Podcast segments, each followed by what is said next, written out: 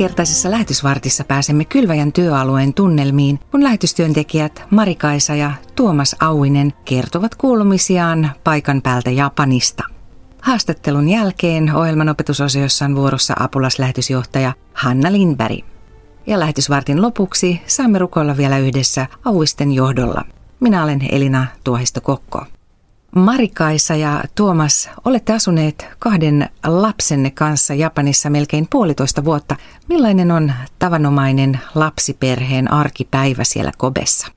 Joo, tosiaan nyt puolitoista vuotta me ollaan opiskeltu kieltä, eli tämmöistä vähän niin kuin opiskelijaperheen arkea, eli me herätään tuossa seitsemän aikaan ja laitetaan lapsille aamupalat ja eväät kouluun mukaan. Sitten tytöt lähtee kouluun, tuosta kävelee semmoinen seitsemän minuuttia ja sitten me lähdetään kanssa siinä perään sitten aika pian omaan kouluun tuossa pari juna-asemaa eteenpäin tuossa Shinnagatan asemalla. Ja siellä meillä alkaa sitten japanin kielen tunnit yhdeksältä ja ne kestää tuonne puoli yhteen asti viisi päivää viikossa.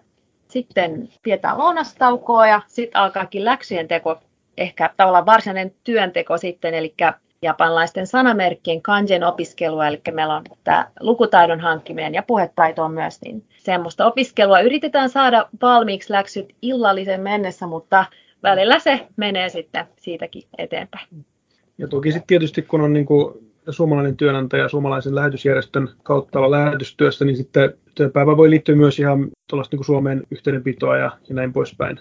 Kokouksia Teamsin kautta ja tällaisia palavereja mm. myös jonkin verran. Toimitte tosiaan Kylväjän lähettäminä lähetystyön tekijöinä Länsi-Japanin evankelis-luterilaisen kirkon yhteydessä. Marikaisa, millainen sinun työkuvasi on tai tulee olemaan? Työkuva tulee olemaan hyvin mielenkiintoinen. Siihen liittyy muun muassa tuossa Kooben raamattukoululla opettamista, eli musiikin opettajan hommia siellä. Lisäksi mä olen siinä Kooben raamattukoulun hallituksessa mukana, jossa pääsee vaikuttaa siihen opetussuunnitelmaan ja muutenkin sisältäpäin sitten siihen toimintaan. Se on tosi mielenkiintoista. Lisäksi mun sydämellä on japanlaiset naiset ja käynnistelen semmoista Tube-kanavaa, jossa sitten japaniksi puhun japalaisille naisille. Tarkoitus olisi sen kautta sitten myös tavoittaa ihmisiä. Asutaan tässä koulun lähellä, niin mä tapaan paljon japanlaisia äitejä. Ihan käyn keskusteluja. Just tuossakin tulin vähän aikaa kotiin. Mulla oli yksi tämmöinen kahvittelu erään naisen kanssa. Hän on kiinnostunut Jumalasta ja Jeesuksesta niin kun, ja meillä oli tosi kivat keskustelut, aina välillä nähdään. Eli tämmöistä ihan niin kuin ruohonjuuritason työtä lisäksi. Sitten myös on ihan kristittyjen tämmöistä niin kuin opetuslapseuttavaa, niin kuin juurruttavaa työtä, eli raamattupiiriä sitten jo kristittyille ihmisille.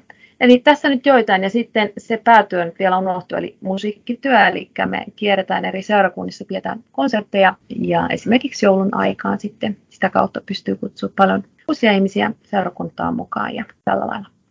Entä Tuomas, mitä sinun työnkuvasi kuuluu siellä Japanissa? Tähän mennessä mun työkuva on kuulunut lähinnä siis japanin kielen opiskelua. Mä aloitin silloin, kun me tultiin, niin oikeastaan niin kuin nollasta japanin kielen opiskeluun, joka on kuitenkin yksi maailman vaikeampi kieliä.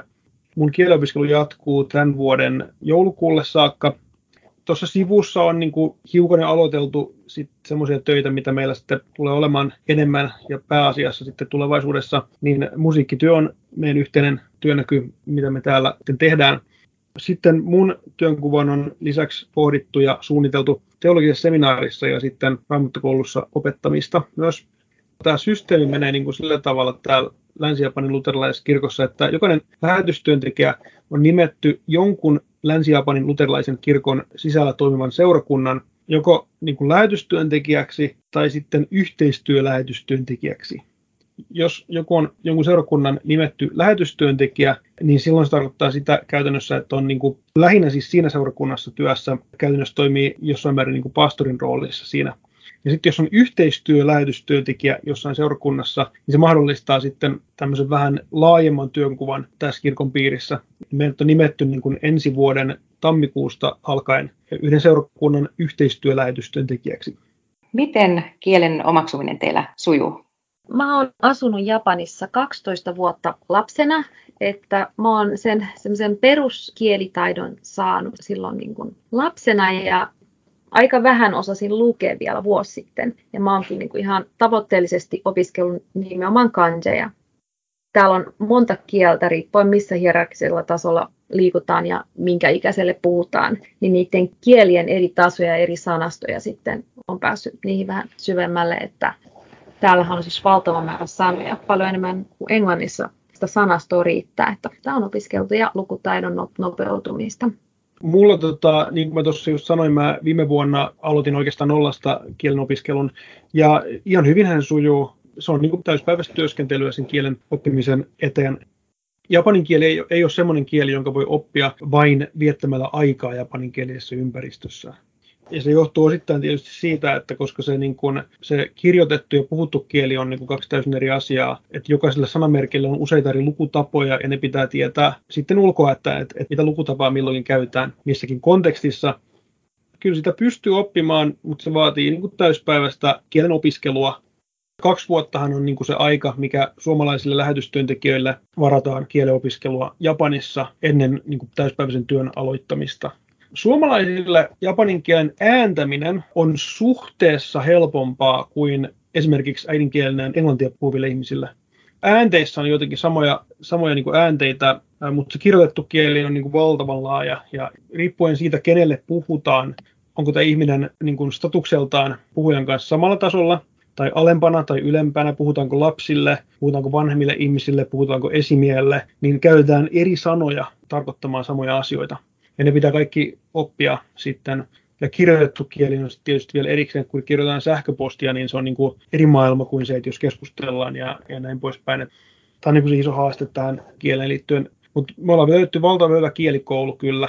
Tosi hyvä kielikoulu, jossa saa todella niin kuin hyvää ja laadukasta opetusta se on niin kuin siis kova duunia tuo kielenopiskelu, mutta kyllä sitä niin kuin pystyy oppimaan ja, ja se on tietysti ollut itsellekin ihan niin kuin mukava huomata, että vaikka aikuisena aloittaa uuden kielen, näinkin vaikean kielen opiskelun, niin kyllä se niin kuin onnistuu, mutta ilmaiseksi se ei tule. Niin kuin noin vuoden opiskelun jälkeen, vaikka mä nollasta aloitin, niin sellaiset niin kuin arkipäivän tilanteet, semmoinen niin kuin tavallinen elämä ikään kuin sujuu nyt mä oon niin sen puolitoista vuotta opiskellut, niin kyllä nyt, nyt huomaa, että pystyy jo käymään ihan sillä tavalla niin kuin merkityksellisiäkin keskusteluja ihmisten kanssa. Marikaisella tietysti on sujunut niin kuin arkikieli sillä tavalla vähän pidempäänkin jo, kun hän lapsena oppi niin kuin sen arkikielen. Mutta se, mikä itse on siis huomannut, on nimenomaan se, että esimerkiksi, jos mä kuuntelen japanilaiset lapset puhuu, niin mun on vaikea niin kuin ymmärtää sitä, mitä ne lapset puhuu, koska lapset käyttää niin kuin erilaisia sanoja ja erilaista kieltä kuin mitä aikuiset, kuin mitä me ollaan sitten taas opiskeltu kielikoulussa. Tämä on niin kuin tavallaan niin kuin jännittävä asia. Sitten taas Marikaiselle se ei ole niin kuin niinkään ongelma, koska hän sitten taas lapsena asuu täällä ja oppi myös sen lasten kielen. Jos mä puhun niin kuin aikuisten kanssa sitä niin sanottua kohteliasta kieltä, niin, niin se sitten taas sujuu niin kuin paljon paremmin. Lähetysyhdistys Kylväjä, tavoittamattomien tavoittamiseksi. Siinä Kylväjän lähetystyöntekijät Marikaisa ja Tuomas Auvinen kertoivat kuulumisiaan paikan päältä Japanista. Tilaa lähetystyöntekijän kirje, niin kuulet ajankohtaisia kuulumisia säännöllisesti suoraan sähköpostiisi. Samalla voit tilata maksutta neljä kertaa vuodessa ilmestyvän Kylväjä-lehden. Lisätietoa löydät osoitteesta kylvaja.fi. Ohjelman lopuksi rukoillaan vielä yhdessä Auvisten johdolla, mutta sitä ennen Raamatun opetusosiossa äänen saa Kylväjän apulaslähetysjohtaja Hanna Lindberg. Pesahin juutalaisen pääsiäisen iloa ja kiitollisuutta Egyptin orjuudesta vapautumisen johdosta oli opetuslasten kohdalla täydentänyt toive ja odotus, että Jeesus tekisi yhtä historiallisen ja vastaavalla tavalla mullistavan teon Israelin kohdalla. Kaikki merkit viittasivat siihen. Pettymys oli sitäkin musertavampi, kun odotus oli valunut hiekkaan Jeesuksen pidätyksen, tuomitsemisen ja ristiinnaulitsemisen myötä. Nyt opetuslapset olivat peloissaan lukittujen ovien takana. Miksi? He pelkäsivät, että heille kävisi samoin kuin heidän opettajalleen Jeesukselle. Jos Jeesuksen kohtalo oli kuolema, mitä mahdollisuuksia heillä voisi olla? Pelon vallassa he halusivat suojautua pahalta maailmalta, pahoilta ihmisiltä, pahalta kohtalolta. Erittäin ymmärrettävää.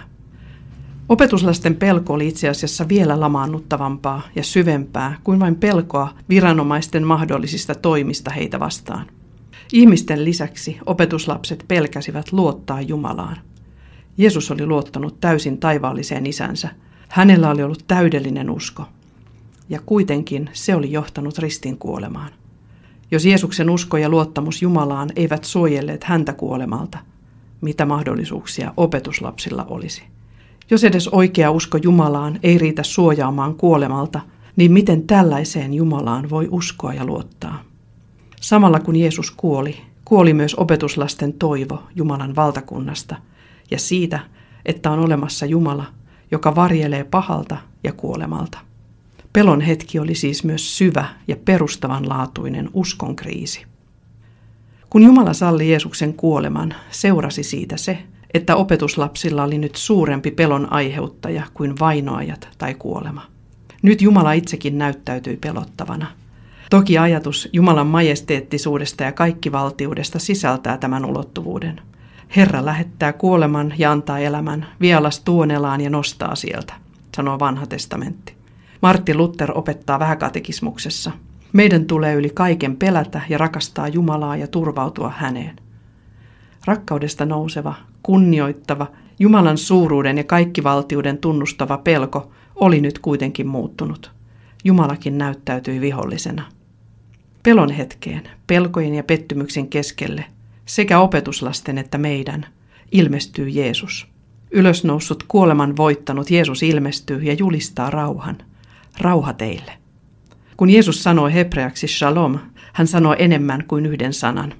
Hebrean kieli perustuu juurisanoihin, joista johdetaan uusia sanoja, joiden merkitykset linkittyvät syvällä tavalla toisiinsa.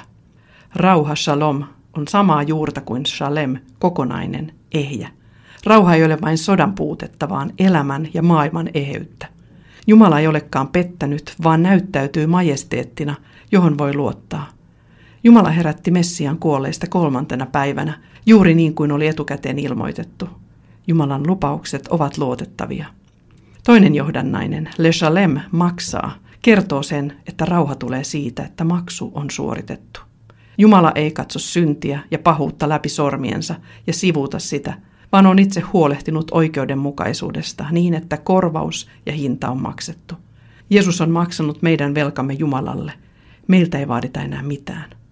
Tällaisen rauhan Jeesus toi mukanaan ilmestyessään opetuslasten keskellä lukkojen taakse. Tämä on rauha, jonka hän tuo meidän pelkoihimme. Tämä rauha ei ole sisäistä järkkymättömyyttä. Kohtaammehan raamatussakin paljon järkkyneitä ihmisiä. Jeesuksen antama rauha voi kuitenkin varjella sisimpämme, sillä se ei nouse meistä, eikä ole omaa psyykkaustamme.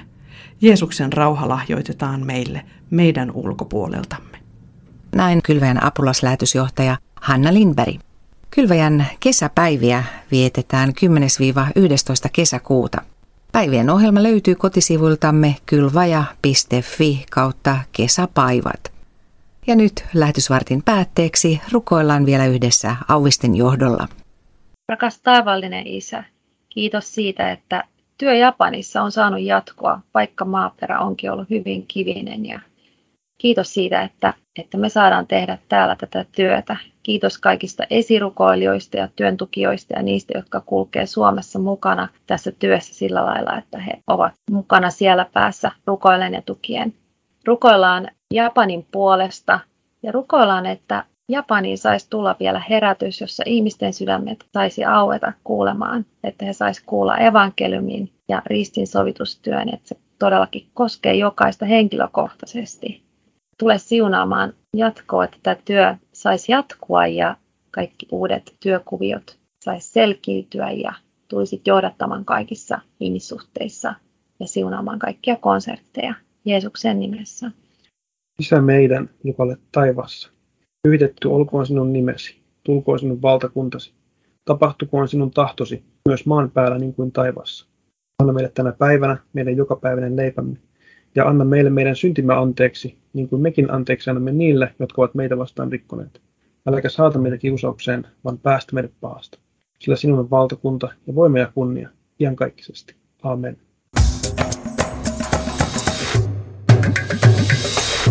kylvaja.fi